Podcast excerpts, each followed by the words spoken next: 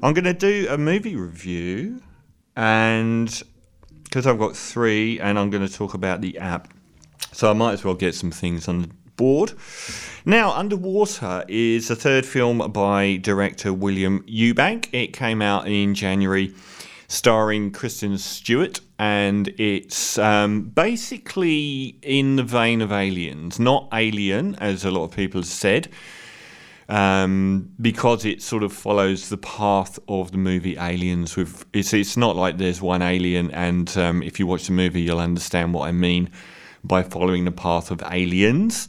And it's all set at the bottom of the Mariana Trench, the deepest part of the ocean, which goes down to 36,000 feet or deeper than Everest is tall, um, sort of just off the coast of Papua New Guinea running for about 2,000 kilometers up towards Japan.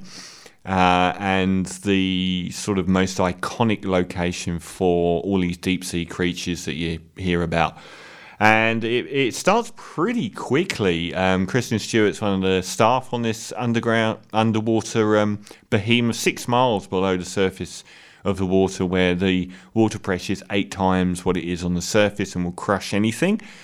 Um, and immediately there's an earthquake, or what is, appears to be an earthquake, which has a catastrophic impact on the structure that she's in.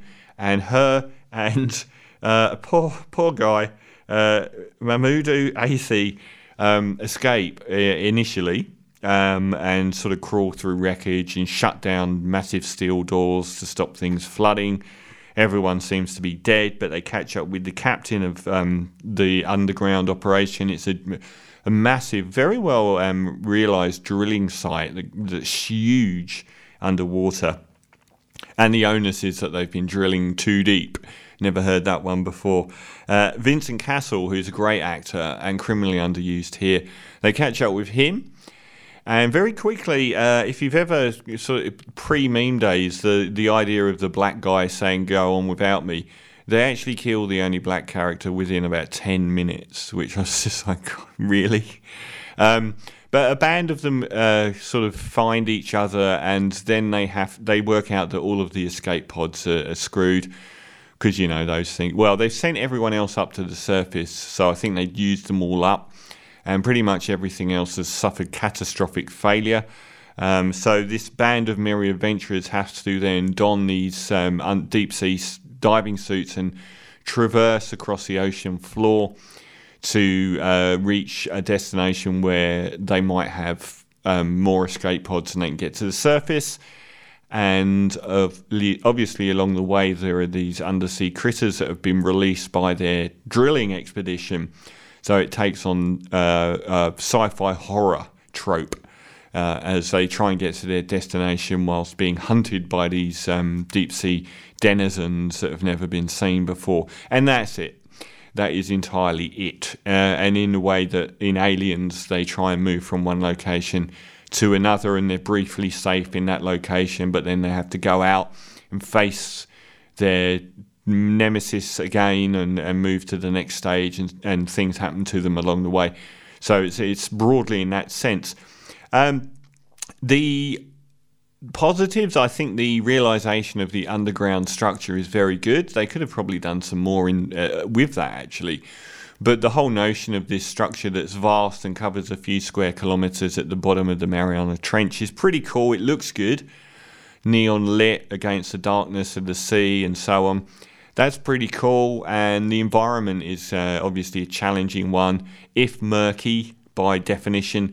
Uh, and that does pose problems when you're. It's a plus and a minus because it's good at concealing the threat, but it also is good at concealing it once it's been revealed as well.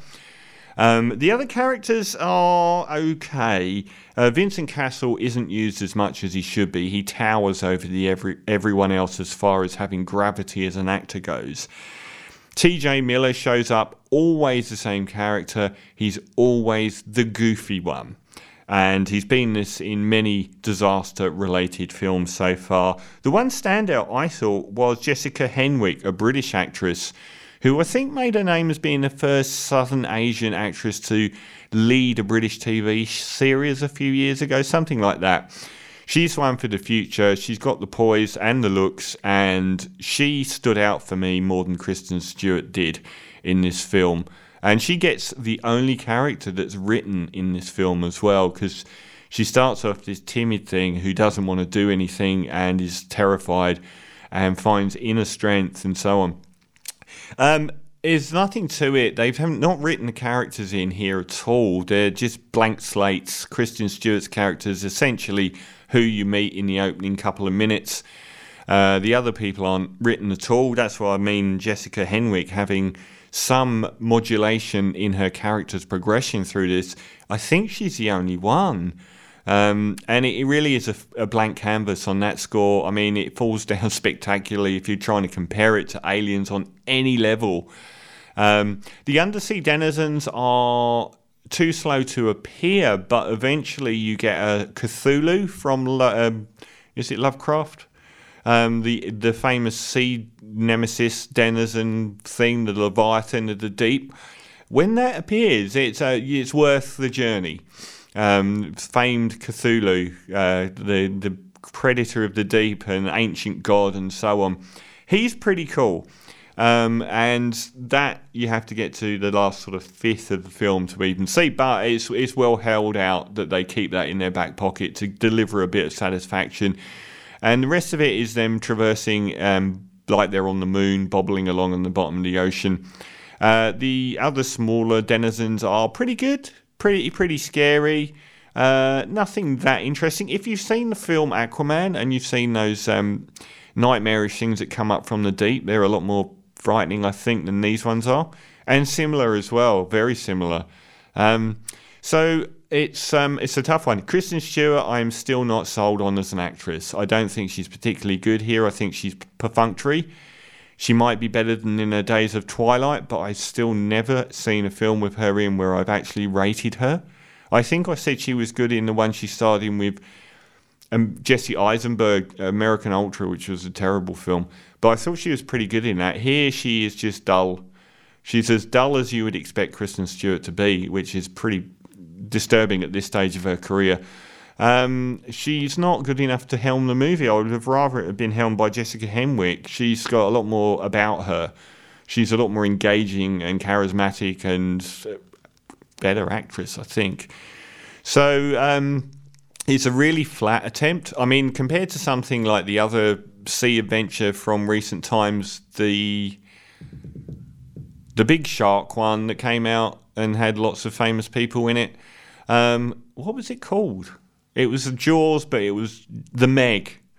Now, that was a terrible film. So, compared to that, it's a lot better. Um, it is actually better than that. And scene on scene, it's not terrible. There's not really any scene on scene where I feel like this is garbage. I like The Meg, which was often that way. But it, there's, there's just nothing to hold the film together. There's no um, cogent screenplay. It's like they said five characters traverse the seabed and get to sa- try and get to safety and are hunted. But they didn't write any characters to fill out those. They didn't flesh out anything at all. So it's a little bit dull. Uh, it's certainly something that you would forget instantly. The lead actress is poor and uh, not interesting in any way. There are. I did like the fact that they kept her and uh, the character played by Jessica Henwick together as as kind of like the people leading the charge. That was interesting and unexpected, and the fact that the most cowardly member actually ended up being a pretty cool person and the most brave as well was also good. And just when you were compa- uh, prepared to consign it to the dustbin, bringing out Cthulhu and uh, a major end game boss was uh, a bit of a card to have in your back pocket, which sort of pushed it over the line. So if you like that kind of movie, I would say just worth watching. Um, so I'm going to give Underwater.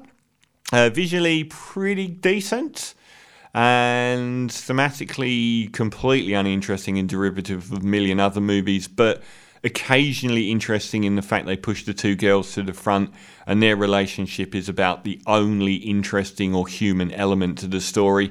Um, I would give it a five and a half out of ten. Barely worth watching, but underwater. which and that'll be on a podcast when I get round to uploading it. I'm featuring uh, you're with Julian on the brown note. I'm featuring the. See, I'm playing with my phone, which I used.